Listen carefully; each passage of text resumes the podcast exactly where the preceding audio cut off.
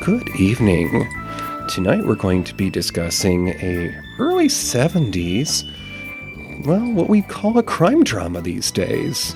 It's got a, a, uh police detective in the homicide department in the beautiful Hollywood Hills.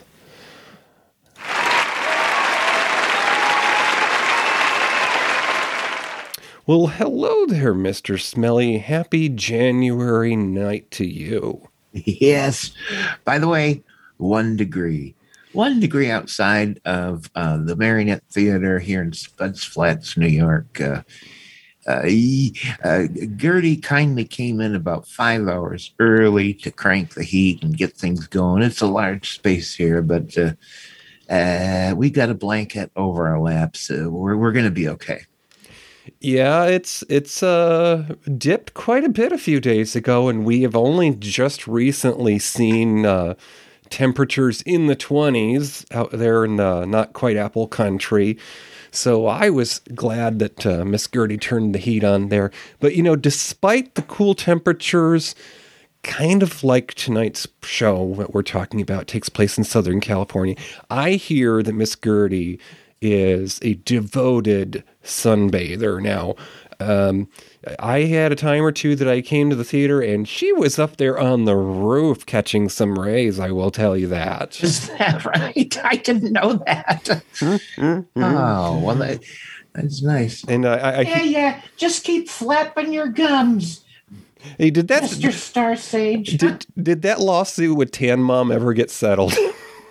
Listen, I don't want to talk about it.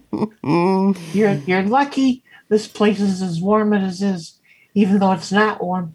But it's better than it would have been if I had to come in five hours early. Wow. Okay. Well, I mean, you know, th- thanks to um, our, our our resident cougar, I mean showgirl, uh, we we have a little bit of money to be paying for the heat bill. So thanks for the sugar daddy. Yeah. Oh my God! Are you gonna let me intro this stupid show, or do Hey. I have to wait around in the cold forever? Well, I was just about to pay you a compliment. Speaking of highlights, those beautiful highlights that our showgirl's wearing, and she snuck down there to the stage. Would you like to tell us what we're watching tonight? But yeah, Okay, here we go. And she's ready. Frank Columbo is a lieutenant and a detective with the homicide department at the Los Angeles Police Department. Despite being underpaid, overworked, and driving a car on its last legs, he managed to meet some characters. Well, you might say some were persons of interest. Columbo often plays it cool, but every now and then he lets his wit slide in. This series had a run over two decades, with almost a dozen episodes each year it was on the air. So grab a trench coat and a notepad, but please, eh, leave the cigars at home. It's time for Columbo with Peter Falk. Hit it, boys. What do you By get the when you take a dash of the silver screen? A pinch of golden oldies? And a smidgen of screaming. It's time for Matinee Minutia with your host DJ and Toppy.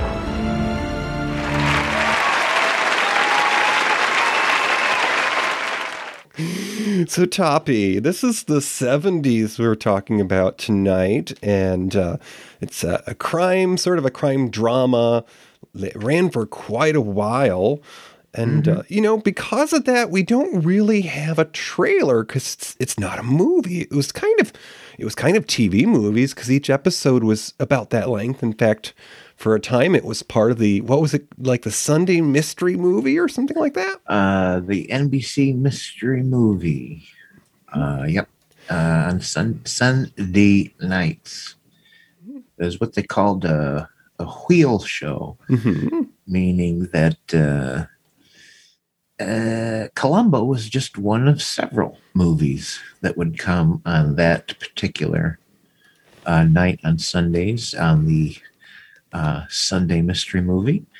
And uh, there was also, at various times, uh, McCloud, most uh, popularly, and McMillan and Wife, and Columbo. So uh, it was a series, but uh, each of them was only on like once a month. Mhm. And that gave them, the producers, an opportunity to spend longer on each episode, uh, not only to make it, a, you know, approximately a two hour movie, but they had more time to devote to it uh, to make it a little bit better than your average one hour drama. Hmm. I'm just getting my wits about me here. Sorry. Thinking about Southern California just uh, puts me in a spot here. spot of sun, perhaps, but uh, we'll see here. So I think that this would be a good moment to play a series trailer. These are some highlights over the years. Uh, my name is Columbo, ma'am. I'm a uh, lieutenant uh, from the police. They've got someone on it, a Lieutenant Columbo. I'm sure you'll be talking to him. He's very efficient. Believe me, if there's anybody can do anything about it, it's going to be Lieutenant Columbo. Welcome, sir. What do you get for an hors d'oeuvre? Oh, thank you very much. Yes. Matter of fact, I am a bit hungry. Uh, the, uh, I'll always think of you as the queen of cosmetics. But if things do get too bad, if you ever do need to get out of this crazy roller coaster business, Oh, David. You innocent lamb. Are you in for a surprise? no, thank you, darling. You're not gonna make a sucker out of me like you did Murchison. you know, there was a time when I would have given you anything. Now, quite frankly, I wouldn't give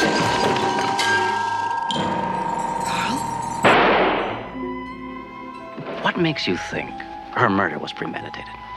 Usual things, sir. Little facts that plain don't fit, you know, sir. Uh, anything I hate is one of those little facts. Doesn't ever seem to matter how small it is either, sir. Could be this big. No, the newspaper on the foyer table, that was a late edition. I mean, I even saw racetrack results in it. Exactly what is your point, Lieutenant? I'm not sure I have one. You know, this case is so full of confusing details that, uh, excuse me, uh, I said to myself, what I'm going to do is I'm going to make a tape record. Now, come on, Lieutenant. Don't tell me they got you back out here chasing after Luke's daydream. Lieutenant, why are you hounding Beth? Hounding? Who, me? Oh, no, I'm not hounding anybody. Oh, no, no. No, what I'm trying to do is get to the bottom of this thing. you know, Lieutenant. Suddenly I thought of something. How clever that first murder was. The phone gimmick. Working late in the office. Brilliant. Are you awarding gold medals today? Yes, for the first one, not for the second one. That was sloppy. When I planted that seed about searching for the thermos bottle, I called the Rangers and the Boy Scouts. I knew it was going to worry you and you'd come out here and look for the parachute. Then I knew. The problem was why you did it. The father loves his son. You did it to protect your boy. All right, Lieutenant. You win. Uh, the classic trick to reveal the secret. It's interesting that uh, you came up with with Frank, uh, probably in, in your research. Uh, Columbo was never referred to as anything other than Lieutenant Columbo or Columbo on the show, uh, and yet um, it, it's sort of known or believed that his first name is Frank. And as Tommy Hash Browns points out in the chat room, uh, if if you were able to freeze frame your TV uh, when you had your VHS tape, or more currently streaming, uh, if you if you if you put it on still just at the right time, you might see his name. But they didn't hardly ever show a close up of his, uh, you know, lieutenant uh, badge or whatever he would show. He would bring it out in almost every episode. But uh, but Frank, uh, you know, is apparently what was written uh, on that ID, and apparently that's his first name. in an interview that I heard with Mr. Falk, he mentioned that uh, his, um, Columbo's first name was something that's probably embarrassing. And I just find that ironic that a man whose first name is Peter probably went through life with people picking on him for that being his first name. But, uh, you know. Oh, could be. Um, well, first of all, I want to welcome the chat room. Uh, Aunt Tudor, Billy, D- D- Star Sage, uh, RT Cruiser over there in the Australias. Thank you for being here. Our pal Tommy Hash Browns. And uh, also Aunt Tudor's partner, Sam, is listening in. They're both big fans of Columbo. so we're glad they're here. And there might be people listening that aren't showing up on my little list here, so welcome one and all. And uh, uh, DJ, explain that whole whole deal about how we're simulcasting. How about that? I know. Big, on, big uh, words. Uh, speaking of network television. YouTube. yeah, on YouTube, right? Yeah, so Matinee Minutia is performed live twice a month on the first and third Fridays. Kind of like, you know, a, a, TV network movie night. Um, but uh, you come over to matineeminutia.com and uh, you can choose how you want to experience your trivia. You can either just listen in when you click on the tower there, or you could participate by going to the chat room there. That's that little Discord button that looks like a, a face mask. But if you're uh, if you're wanting to see the uh, the wonder and the costuming, because we're in an old theater here, folks. We have a wardrobe department. It gets a little dusty now and then, but some of the moth-eaten stuff is pretty fun to look at. You There can you go. you can click on the YouTube logo that's on our page there, and you can see us in our glory. Or at least DJ. Uh, DJ, uh, describe your look tonight, please. Okay, let's play the um the uh, game show prize music. Da da da da da da da. Uh, I am wearing a very um, low budget uh, policeman's outfit for for the uh, um, you know on the uh, go look here. I've got my uh, kind of khaki colored jacket on here. And then I've got my button down shirt and a tie. And my hair's kind of a little messed up because, you know, maybe the missus kicked me out and I slept in the car last night. Right. Uh, but uh, explain the background. It's uh, Oh, yes. trees, uh, and there's some ducks or swans. Right. I was explaining to uh, Toppy that uh, we are on location. We we have a fancy kind of high tech room here at the Marionette. It allows us to be on location of our subject we're discussing. And this is a scene of a crime because something's gone afoul.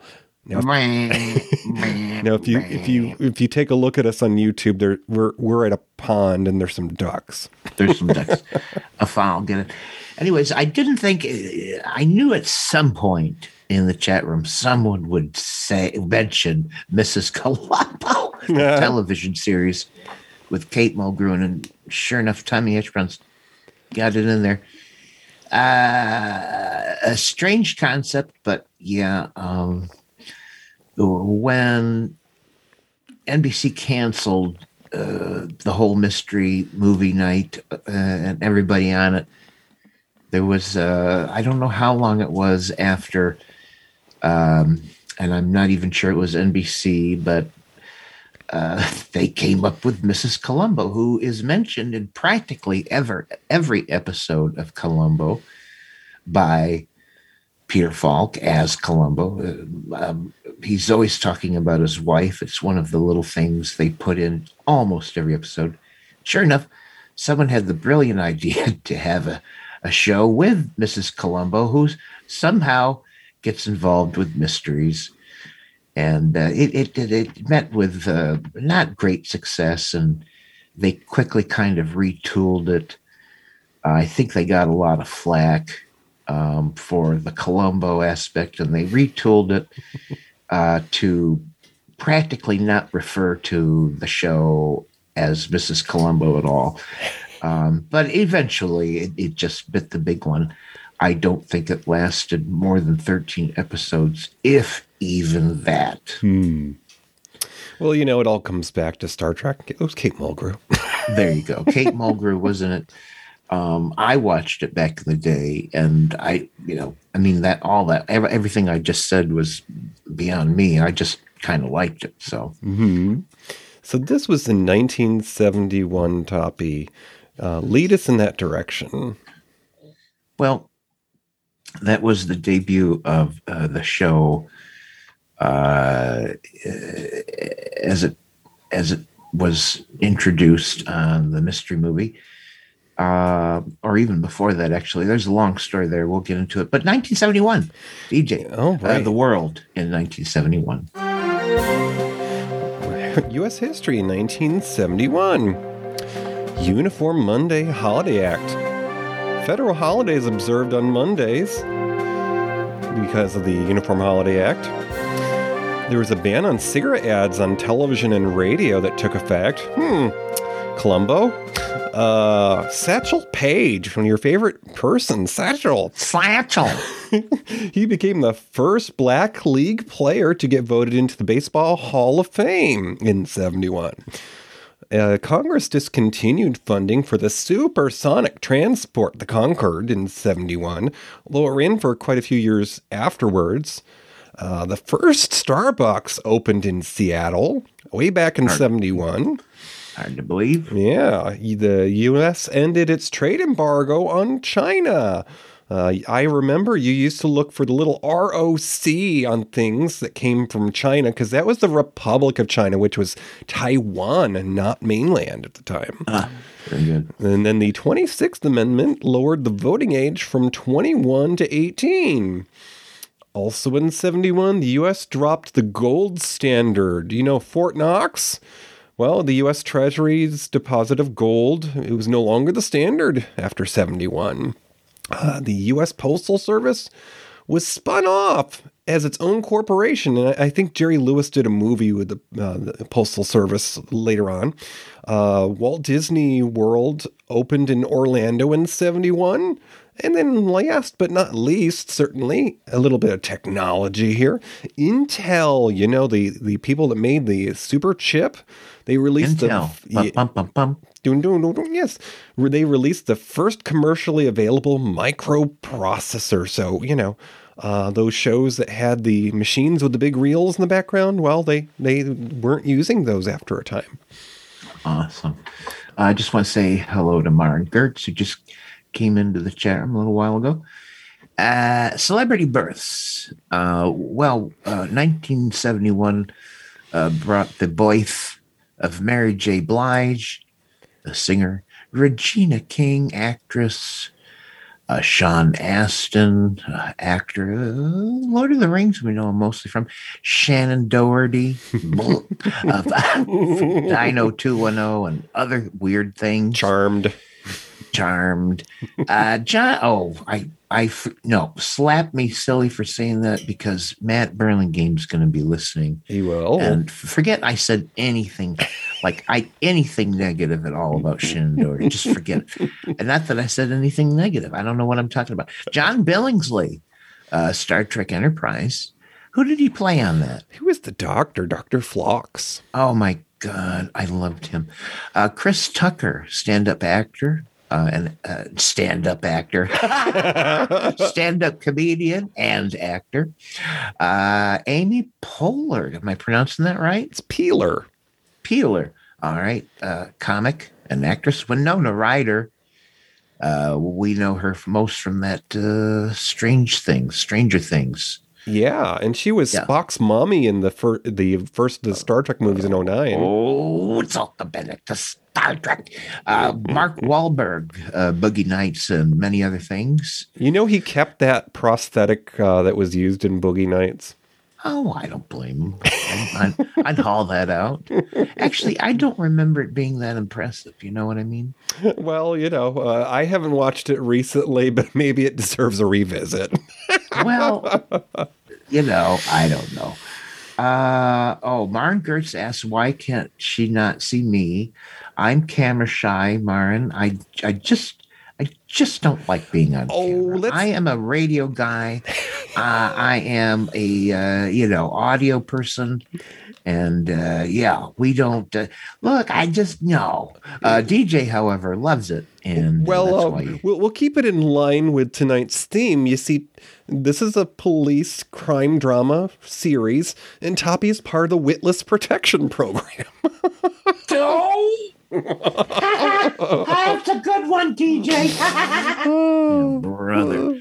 Uh, look, uh, why don't we talk about what was uh, up against Columbo when it was on the air? Of course, it was on the air for a damn long time, but what were some of the shows it was competing? All right, so let's warm up the old boob tube, folks.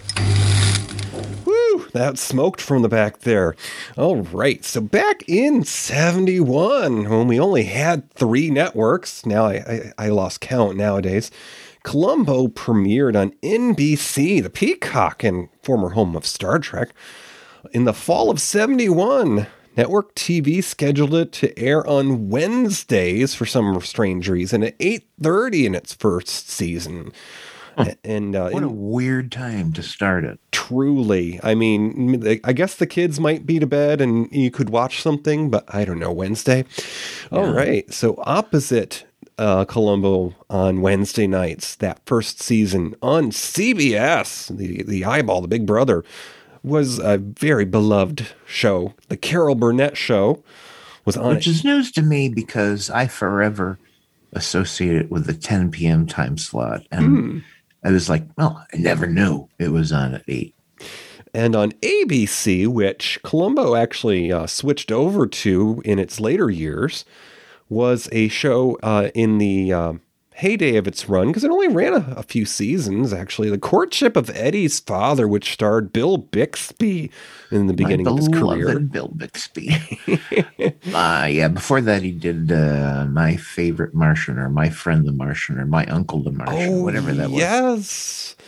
Anyways, uh, that was that was a favorite of mom and dad's, and of course I didn't see it until it was on Nick at Night. But uh, anyways, so uh, in '72, NBC moved Columbo to Sunday nights, where it was part of NBC's aforementioned Sunday Mystery Movie, and as Toppy was t- mentioning, it was along with McCloud and McCloud, Nick, and McMillan and wife, which, if I'm not mistaken, one of the actresses from that show is in something we're going to talk about later. Uh, is a, a sitcom actress there. Anyways, opposite on CBS when it moved to Sundays was Mannix. Oh boy, Mannix. What an old style, old TV style detective show that was. Mannix. Now, uh, Columbo would stay on Sunday nights until the end of its first run in 78. And then, when the show was revived, because they, they took a break for a while, it was brought over to ABC. And it premiered on Saturdays at 9 o'clock. And at that point in the later years of its revival, opposite it on NBC, and I'm sorry, it just didn't. Ha- I, I, this is probably what I was watching instead, although I don't think we were allowed to watch it in my house. The Golden Girls, which, of course, we just recently lost Betty White, but she had a fabulously long life, and I only hope to be around as long as her to annoy the people in my life. Anyways, uh-huh. and then over on the new network, which was uh, Fox, because you know we we eventually got things like Married with Children and The Simpsons. Over on Fox on Saturdays was In Living Color, which was the beginning of many people's career, including Jim Carrey and the Wayans brothers.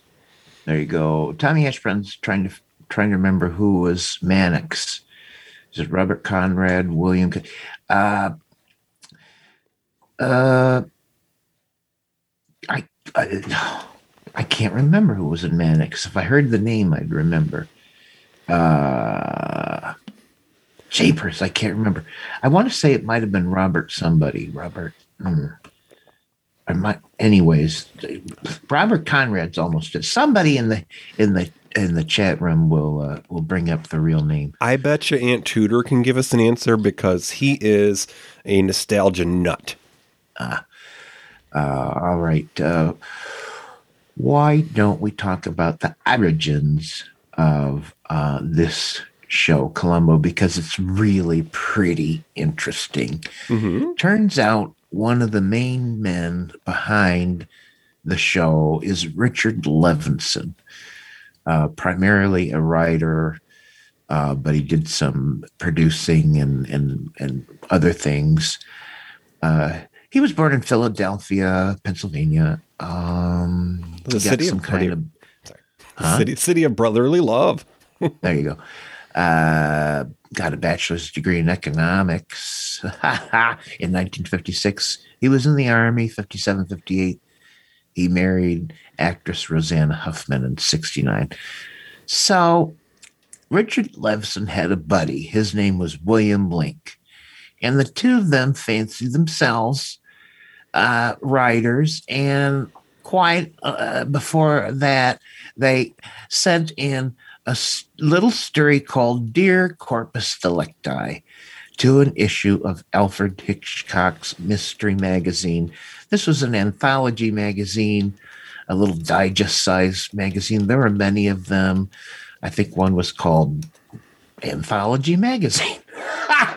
um, and they were just, they were uh, popular magazines where anybody could submit a story and possibly get it published. And a lot of writers got their first shot at, at uh, being published in magazines like Alfred Hitchcock's Mystery Magazine and uh, Levinson and Link got their little short story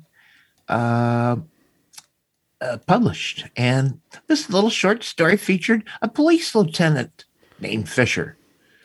Uh, and uh, guess what? It was basically Columbo. Um, and man, yeah. Uh, oh, do we have the name of Mannix yet? Uh, let's- Mike Connors. Yep, that was it. Um, uh, and uh, and that's that was really uh, this little gem, a little germ of an idea by Levinson and Link. Uh, was their first shot at doing this character, this detective, uh, who, uh, you know, was kind of uh, down to earth, not very fancy, and frequently put into places of the rich and famous. And he was a bit of a fish out of water character because he was uh, he was humble uh, and drove a crappy car and didn't get paid much, but he was constantly put in in uh, up against uh, characters who were quite rich and uh, thought they were a little uh, clever uh, people. And uh, and this uh, this uh, humble detective went out with them. So um, uh, after this short story, um, uh, was done, uh, they uh, wrote up another Columbo. It wasn't called Columbo yet, but it was a little episode of a television anthology series called the the Che- Chevy Mystery Show. Chevy being the sponsor, uh, and it was titled "Enough Rope," and uh, it was an actually an adaptation of their story in Alfred Hitchcock's magazine, and again featured a Columbo-like character by the name of. Uh, uh, Fisher, and the actor to portray him was was Bert Freed, and uh, he was kind of a stocky guy with a thatch of gray hair, and uh, Freed wore a rumpled suit and smoked a cigar. So, but uh, most of the mannerisms we know from Columbo, portrayed by Falk, hadn't you know come around yet because they were Falk creations Hmm. uh, but it's recognizably Columbo. Mm-hmm. And uh, the character would use the same kind of methods of misdirecting and distracting his uh, suspects before uh, springing the uh, the reveal of of how it was done. And uh, uh, uh, there's a um, a way that that story was told is that the character portrayed by Bert Freed didn't show up until um, I don't know 20 minutes in, And that first part of the show was the crime. Mm-hmm. And that little bit became a signature of Columbo.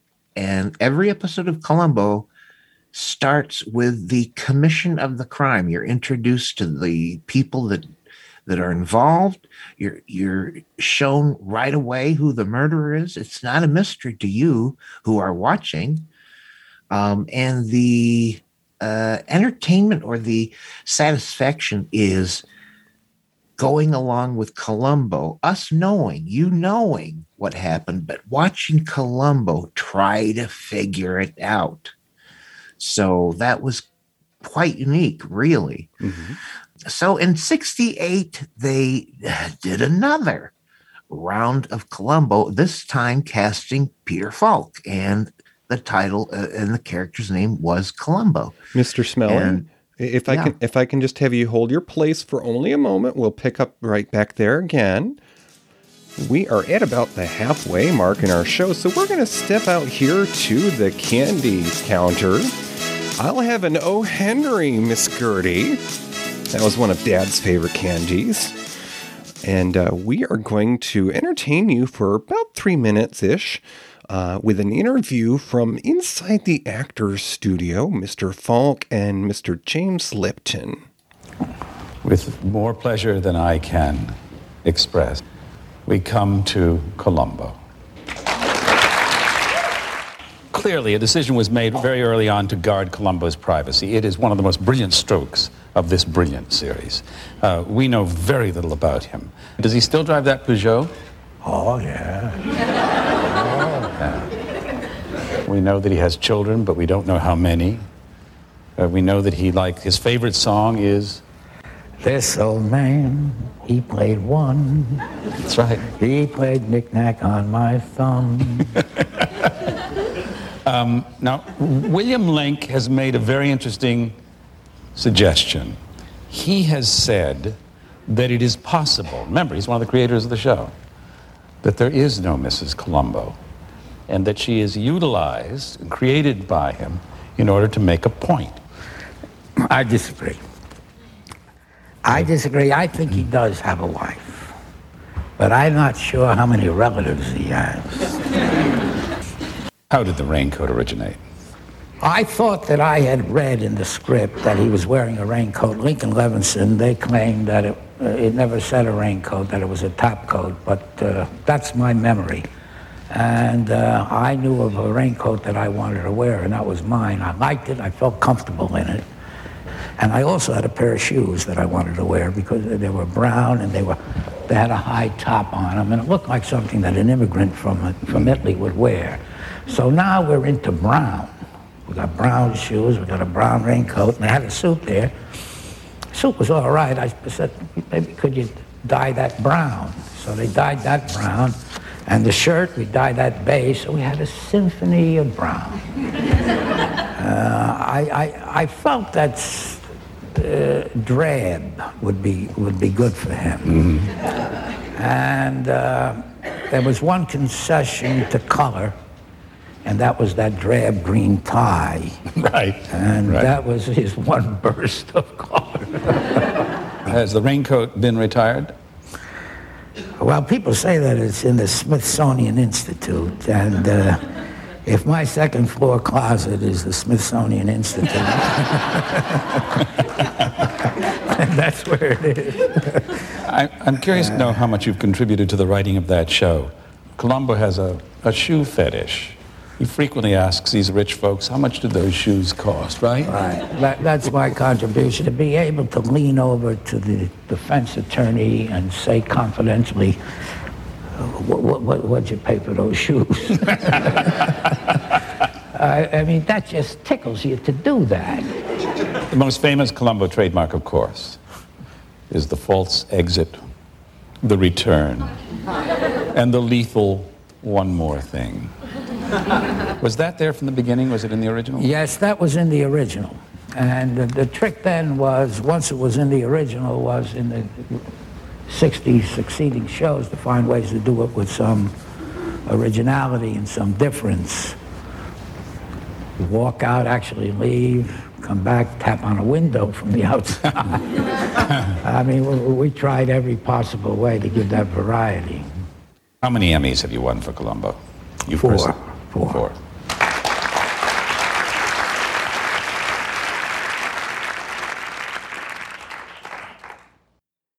Okay, so we were uh, talking about when Peter Falk came into the role after the short stories, Mr. Smelly. They got Falk involved in the first teleplay. It was a success.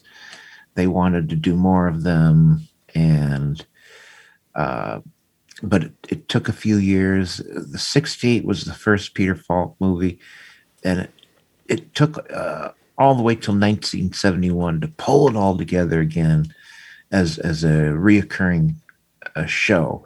Uh, they did have in 71 a, another pilot movie. It was also a success, and, and that made them say, "Yeah, let's do this as a regular show." And uh, and that's how it all got started. Uh, believe it or not, way back when they were trying to cast a Columbo, can you believe that they were seriously considered considering Bing Crosby? Oh, honest to God, they were. And Bing Crosby basically said, "I'd rather be playing golf. No thanks." Right. uh, and uh, that's how they ended up with with Peter Falk.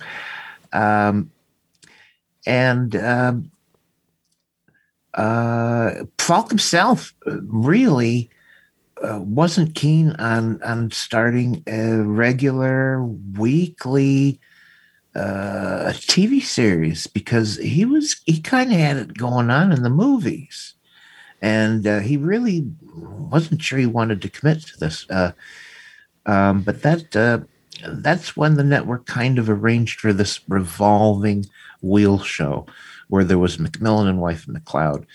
And that meant it wasn't as a, as rigorous a schedule for Falk and actually all the other actors on the NBC mystery movie. Um, and so uh, he stayed with it, and he stayed with it, and he stayed with it, and won lots of Emmy awards and other awards for portraying Columbo.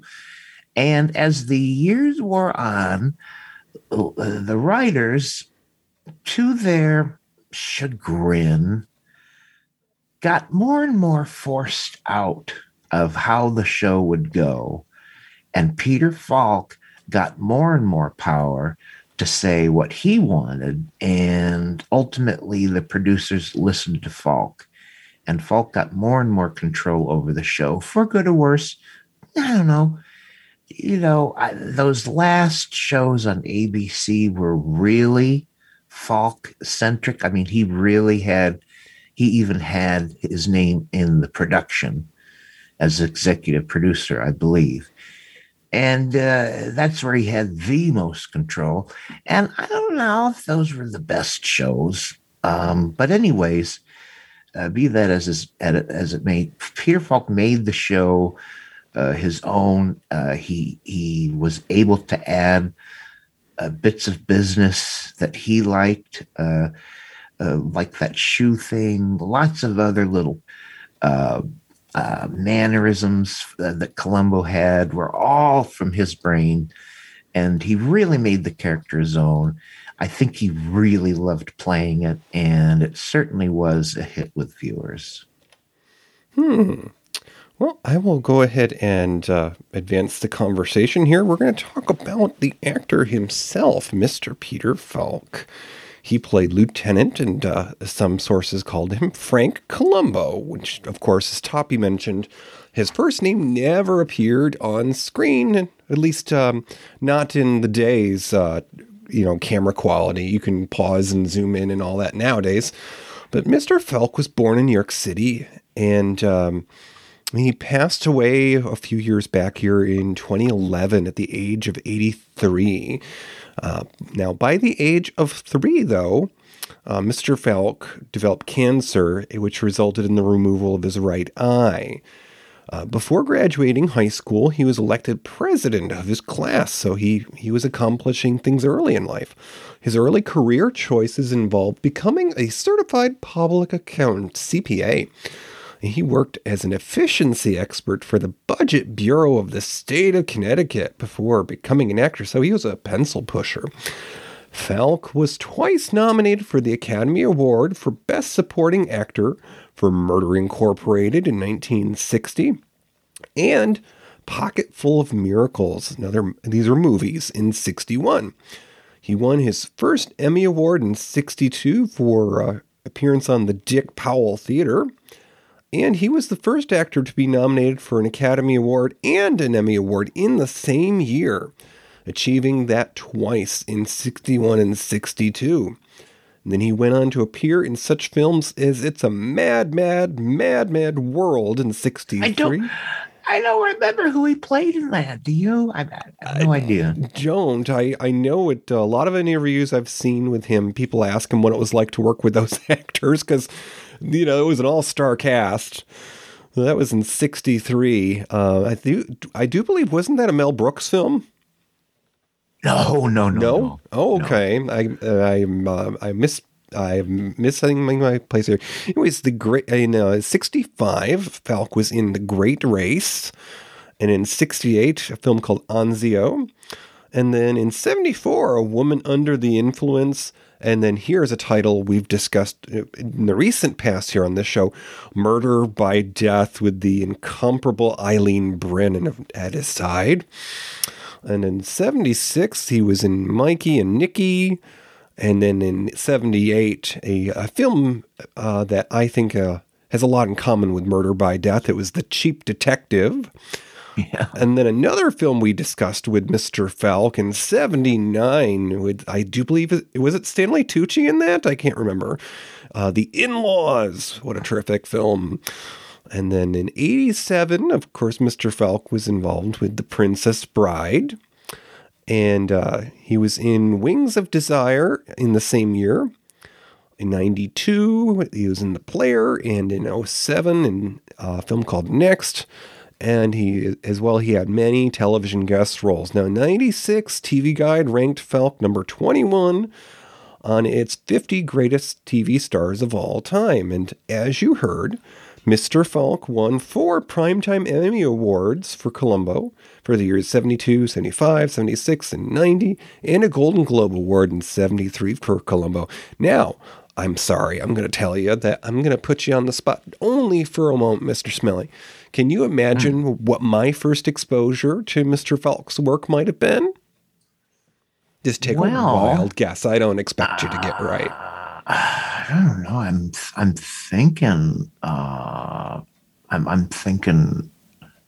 Uh, I'll give you some hints because I, uh, like like I said, I put him on the spot, so it's only fair I lead you to the water here.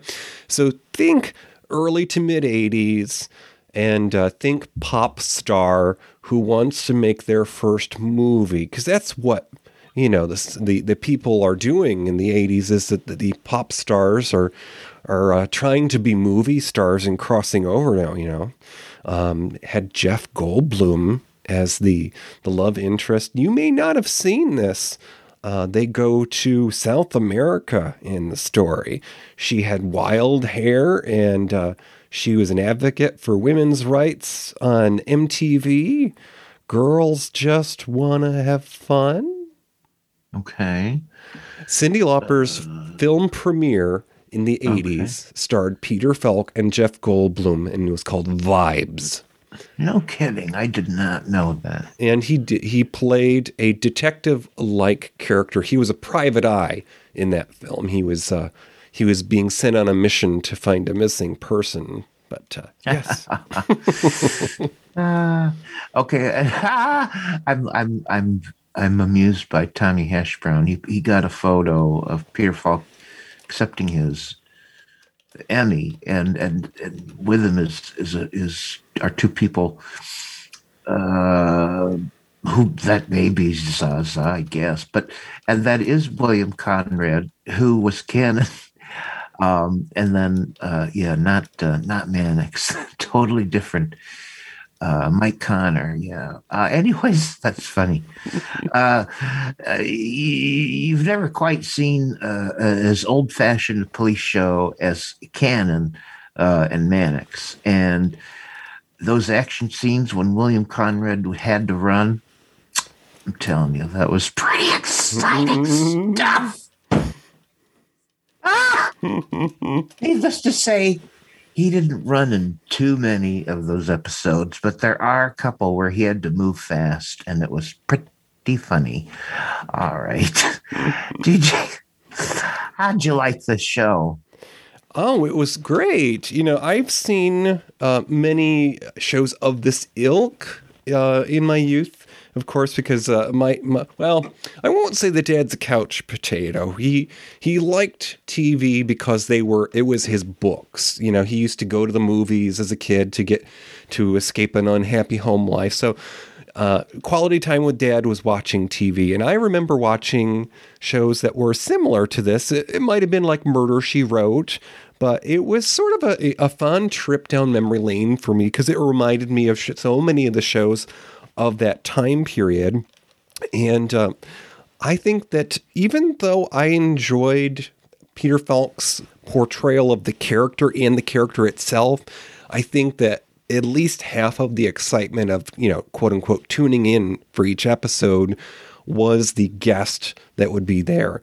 Now, um, I tried to watch a, a, uh, a fan favorite list, and I got pretty good way through them. But I'll tell you, some of my favorite appearances were like Dick Van Dyke and also Ruth Gordon. Now, I'm sure that you have seen their appearances on this, right? I have. I have. Yeah, those, were great episodes.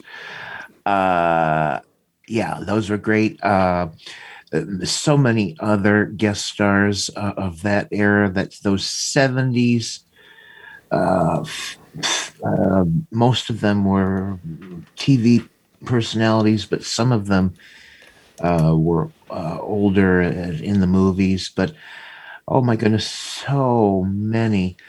Um, uh, uh, Donald Pleasence um, was one. Vincent Price was a guest star. Um, so many. Uh, uh, Jack Cassidy, famously in two episodes. Aunt Tudor just posted Vera Miles, uh, and she had a, a, very memorable role where. Uh, uh, damn it, she was doing her own stunts in that movie. That mm-hmm. was her climbing from the window into that tree and leaping to the ground. That was no stunt double. That was freaking Vera Miles. She she had it going on. Um, and just so many other great ones. Uh, and, you know, oh God, like, you know, William Shatner was in one, Leonard Nimoy was in one, Roddy McDowall was in one. So many uh, really great performances. Uh, from so many wonderful actors of that time, and and it's so much fun uh, to see them again on TV and watching you, this show. And you know that the one you mentioned there just now, Leonard Nimoy, that was another of my favorites because while I have seen him in other roles than in Star Trek, um, it, it's just odd to think that his appearance on Columbo was only just like four short years after the original Star Trek was off the air. Yeah. And so you you um the character that he played in that episode was a surgeon and just by the mannerisms and the speaking that he had it reminded me so much of when he had his science series in search of. mm-hmm. Yeah.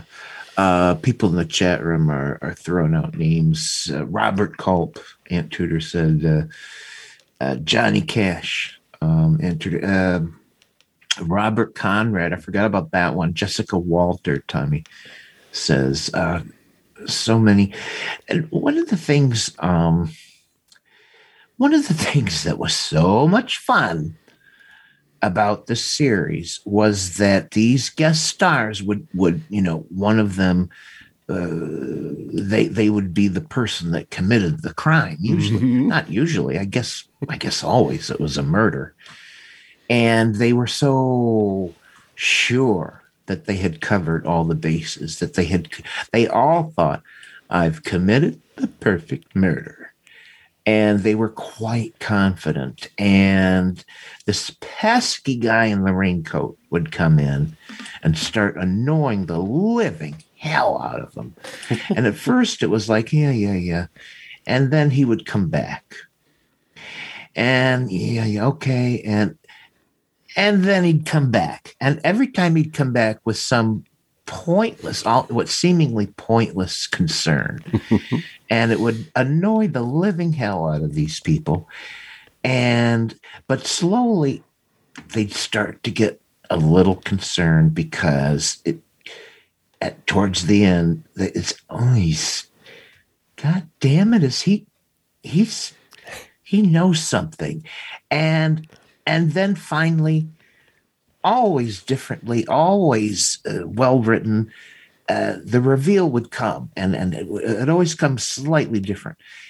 And and then the best thing of all was watching the guest star reacting to finally getting caught. And the way the writers had all of them deal with that just a little bit different. But you know some of them roddy mcdowall just broke into laughter. He, he like he had a nervous breakdown or something.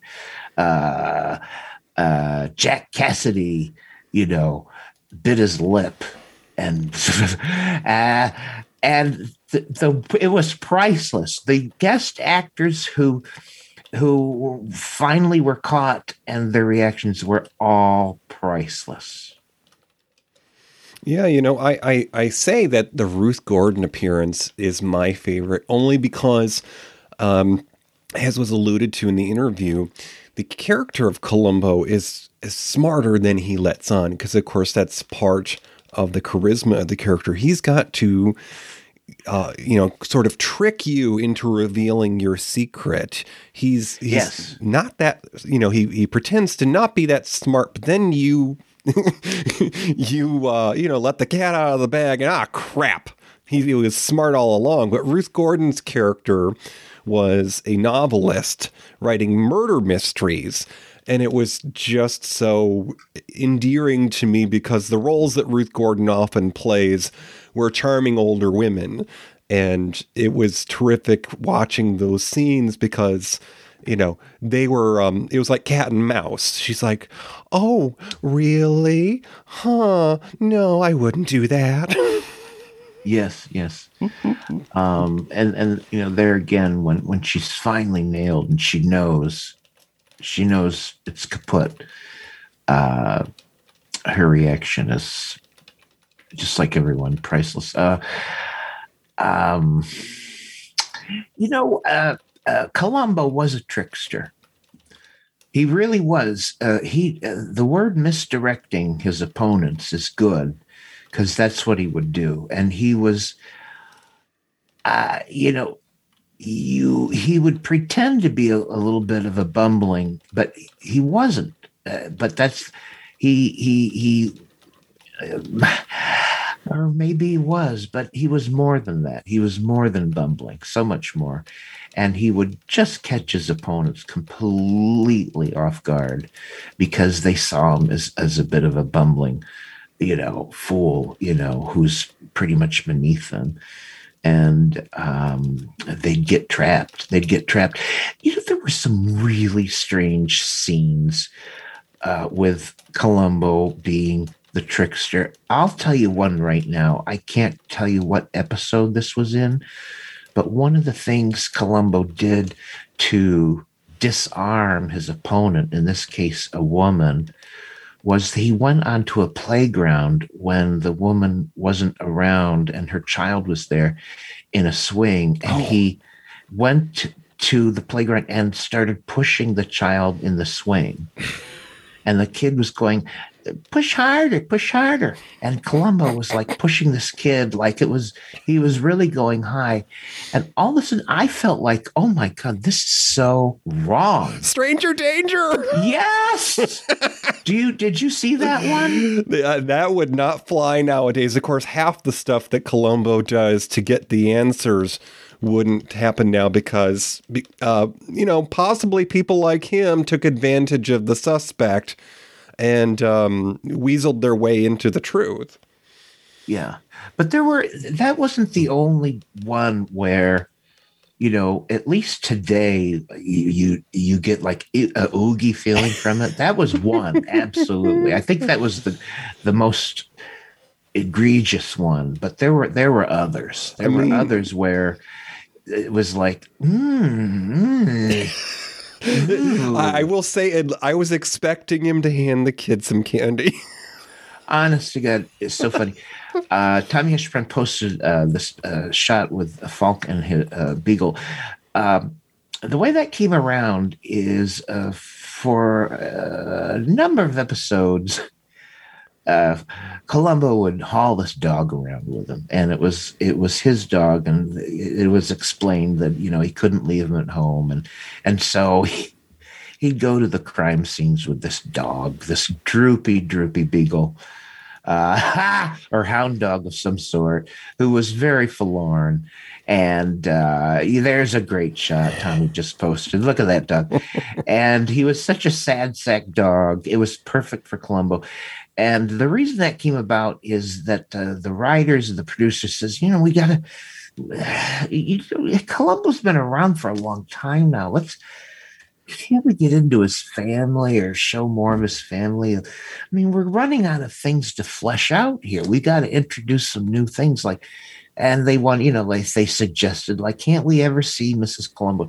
And Peter Falk put his foot down. He says, no, uh, no, uh, let's no. We're never showing Mrs. Columbo. We're not going to do stories about Columbo's family. That's not how we're going to flesh him out. Mm-hmm. And he said, "What we're going to do is I'm going to have a dog." and that's how the dog came about, and mm-hmm. uh, it became kind of a, a pretty cute running gag for one season. Um, that old that old hound. You know, I think I don't know if that's a beagle or not. It's part beagle. I don't know what I, that is. I can already tell you that if anyone ever gets the harebrained idea to reboot Columbo, because of course it happens, Hollywood is full of reboots. It's only a matter of time. But I'll tell you that the the next reboot of Columbo, and I'm, I'm I, I I broke the story first here, folks, on Matinee Minutia. The reason why you never see Mrs. Columbo is because the best kept secret of Columbo is that he is the murderer and she is in the trunk of his car. ah. oh my god. Yeah.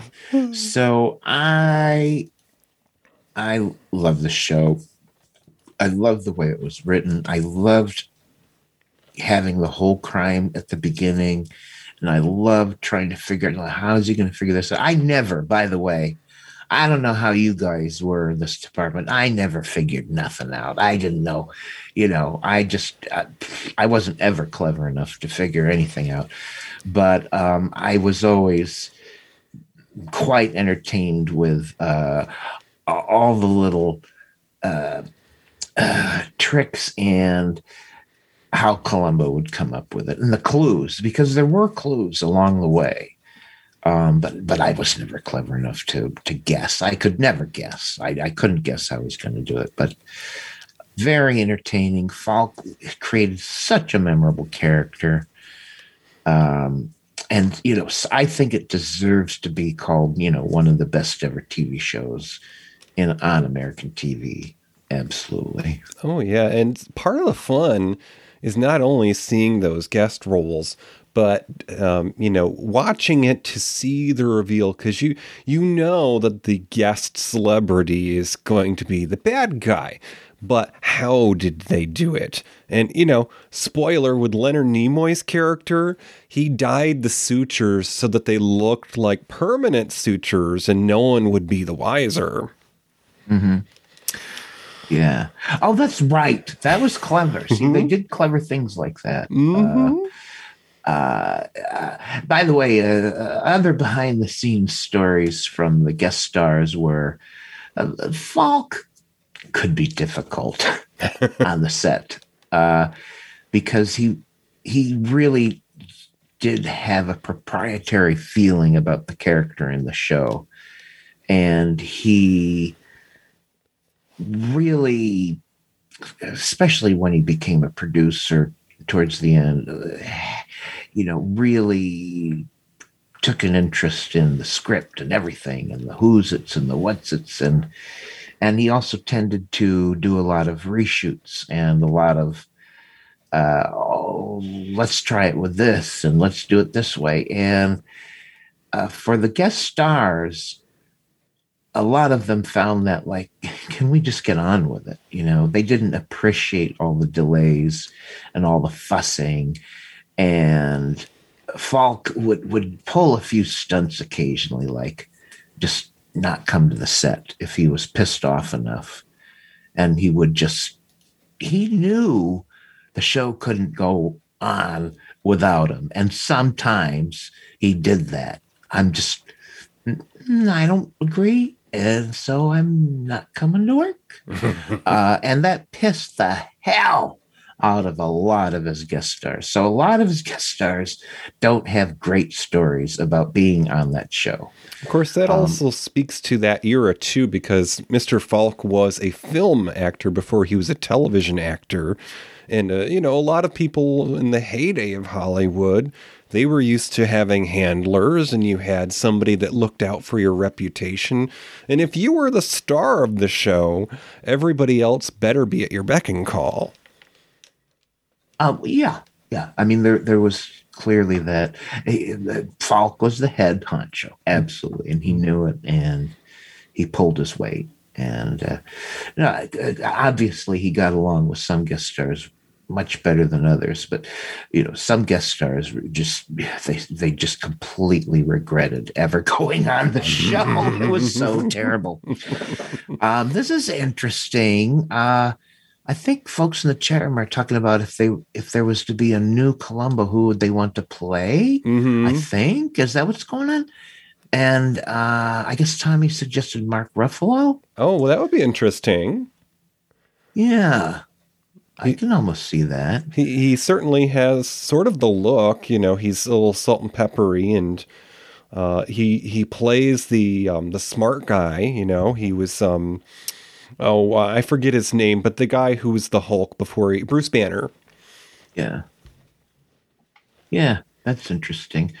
Um you know, it just wouldn't be the same without Falk. I mean, he made yeah. it such his own um, you might better just come up with a whole new show and a whole new character. Um, but um, any final words, Deej? Well, um, you know, a lot of the things that we discuss are things from a day gone by, so they're not always readily available. But uh, if you if you go to a site I like to use quite often, JustWatch.com, you can find out where you can find uh, shows like Columbo, and I actually watched it for free on a site called Tubi, T-U-B-I. And, you know, you, you might need a, well, you actually, you don't need a, a fancy device like a Roku. You can actually just watch it on your computer through a web browser. Mm-hmm. Uh, that's how I started watching it. I, uh, prior to that, it was a staple on Amazon mm-hmm. Prime, I guess through I B I D B M. IMDb, yes. IMDb.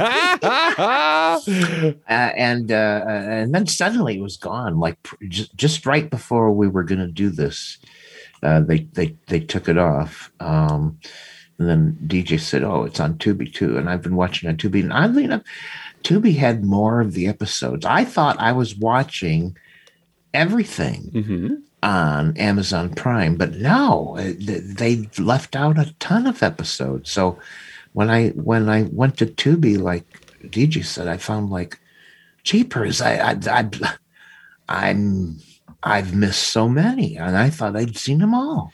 Well, what's interesting about watching TV series is is that you know you get those guides that fans create online nowadays, and you find out if these episodes actually aired in the order that they were filmed, or if they put them out of a sequence because of some sort of a plot that's developing with the character. But when I went to watch Columbo, the pilots that were done, the films that were done a couple of years before the show, are included as numbered episodes. So it's a little confusing because you go to look up uh, on like a fan favorite page, for example. Oh, season three, episode two. Okay, well, the numbers are a little bit off, but the titles are what help you. yeah, yeah, absolutely. Oh, I know one thing I wanted to do to at least mention before we go Mm-hmm. is if, if you've ever wondered the role of a director on a TV show, and you know you look at it's, uh, the episodes of Columbo, and they're- they're all uh, done well. Uh, I don't think there's any that are you could call poor uh, as far as the direction goes. Um, but there's one episode of Columbo that stands out above all of others. And it happened to be the premiere episode of the first season. And it was directed by a very young Steven Spielberg. and if you want to know what the difference a director can make on a show, watch that episode. Especially if you've seen other episodes. Believe the other episodes are fine. But if you want to see what a director can bring to something, watch that episode directed by Steven Spielberg. It's phenomenal. The the camera is moving.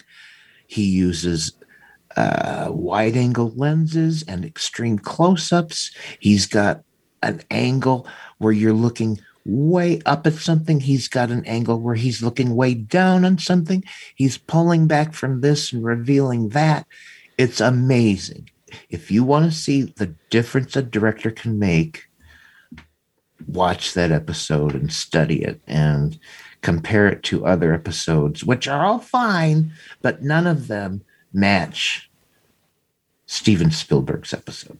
And none you, of them. And you know what, Toppy? It's interesting uh, if if you are uh, playing along with the minutia here at Matinee Minutia, the episode that Steven Spielberg directed of Columbo was also made the same year that he did his first TV movie, which was um, oh, um, Duel, that we actually discussed in a past episode here of Matinee Minutia. Yeah. Um, and also, a side note, uh, it, just something interesting to think about is that one of the fan favorite episodes is, of course, the episode with Dick Van Dyke, where he's a photographer that ends up murdering his wife. Well, in real life that year, I, I think it was 74 perhaps, uh, Dick Van Dyke had a very public coming out in that he starred in a TV movie that was about somebody who had a problem with alcohol abuse. And that was also the same year that Dick Van Dyke came clean uh, in public media saying that he had a drinking problem. So it all ties into the same year of him being in his TV movie and on Columbo and his character in the episode of Columbo, which is called Negative Reaction. Um, he has a scene where he walks in on Columbo, um, you know, um, going through his desk drawers or something like that. And he says to Columbo, he goes, I would offer you a drink, but I'm not a drinking man. Hmm. So that's an allusion to his real world self. So, okay. Well, we are coming up to the end of the show, so we're going to uh, head on out to the lobby, and this is a part of the program we call our snack tray, Toppy. It's what's left over after you've gone through everything, and uh, you know maybe you've got some jujubes in the box still there, some popcorn. So I'll go ahead and I'll let you know something that you might like if you enjoy Columbo. This was uh, my sister in law's favorite series, and it stars a, um, well, sort of a film star, Mr. Tony Shalhoub, who was in the, the Men in Black films. Uh, on USA Network, if you remember Rhonda Shear and Gilbert Gottfried up all night. In, wow, is that a blast from the past? Oh, yes. In 2002, Mr. Tony Shalhoub got to star in his own series. It had seven seasons. I'm talking about Monk. And this is a series that followed Adrian Monk, a brilliant former San Francisco detective who now consults the police as a private consultant who battles with an obsessive compulsive disorder. So, you know, in this world that we're living in now, where maybe we've spent a little bit more time at home, uh, a lot more people are realizing that, uh, you know, they have organizing issues and maybe issues with keeping things clean. So, a detective with an obsessive compulsive disorder, Monk. I recommend that if you like Columbo. A really good choice because it, it was another actor who who totally made an original character with Monk, and uh, that's a, that's a really really good uh, choice, DJ. Uh, I just chose the other two companion shows that were the rotating NBC Mystery Movie of the Week. They were both good. I'm not sure they matched Columbo. Columbo seemed to really be the better of the three, but McMillan and Wife and McCloud were not bad at all. Quite entertaining, both of them. Uh, both very different. All three of these shows are very different and very entertaining. Uh, Rock Hudson and McMillan and Wife very appealing. The actor who was in McCloud uh, and in uh, the Steven Spielberg movie we just mentioned. Oh, Duel. We just mentioned it. Duel. Duel. Yes. Thank you. What's his name? Uh, the chat room will rescue us. I know they will. Dennis Weaver. Okay. Oh my God. Dennis Weaver.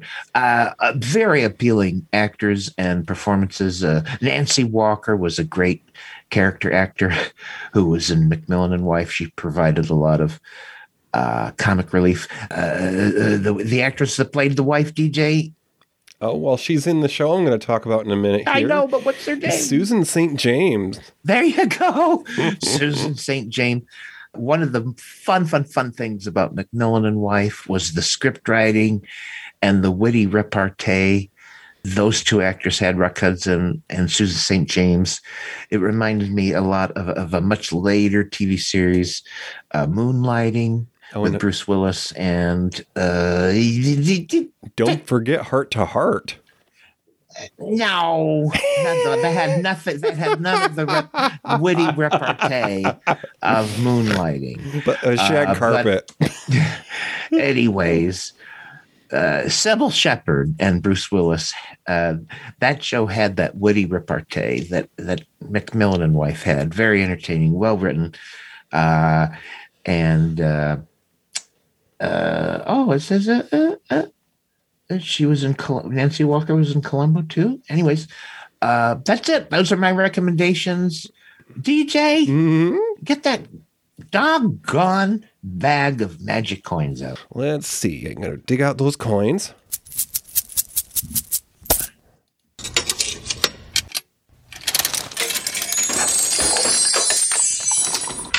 A mid to late 80s sitcom set in New York City. Two divorcee mothers bring their children under one roof to raise them as a family. Starring Saturday Night Live actress Jane Curtin. The next time on Matinee Minutia, we're going to be discussing long running sitcom Kate and Allie, which was a favorite of my youth. It, uh, you know, to a boy that grew up out in the rural part of New York State, life in the city was just a mystery to me. And people who didn't have both a mom and a dad, that was a little weird to me because, you know, I, I grew up with a nuclear family. I'll say it right. I'm not George Bush.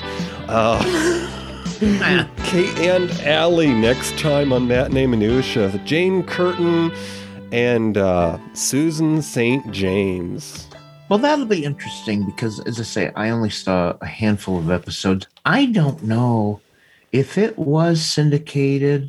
Uh, I just don't remember it being ever. Goodness. Well, the reason why it came up was because it was in recent memory. Before the holidays, or at the start of the holidays, we discussed the gem with uh, Ed O'Neill Dutch. And one of the daughters in Kate and Allie in later years uh, played a, um, a, a, a, lady of the night on uh, Dutch. So okay. see her at the beginning of her career on Caton yes. Allie before you watch also, Dutch. you can see proto 90s uh, hairstyles and clothing. Uh, it's very interesting. Uh, anyways, that will be interesting. That's next time on uh, Matinee Minutia, Katie and Allie. Um, I'd like. Sorry. Uh, thank you to Aunt Tudor and Sam and Billy, Star Sage, and Marn Gertz, and Artie Cruiser, and Tommy Hash uh, for making everything great uh, and coming by and helping us out here by participating in the chat room. It makes it so much more fun for us folks having you here. Thank you so much for joining us. All right, so we're out here at the lobby and the doors are about to close because it's closing time. So, Toppy, in the uh, ways of the old days of radio, could you say good night, Gracie? Yeah. Good night, Gracie. Thank you for listening to Matinee Minutia. Our show streams live on the first and third Friday of the month. Go to univazpods.net, click the tower for streaming audio. Enter Discord for our chat room. You can find our show anywhere you listen to podcasts.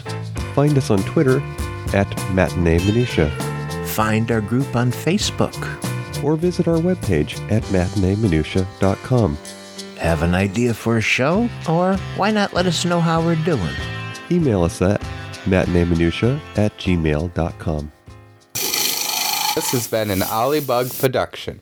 Chubb's Gone Wild with Matt and Tom. Speak up. The Smellcast by Tommy Smelly.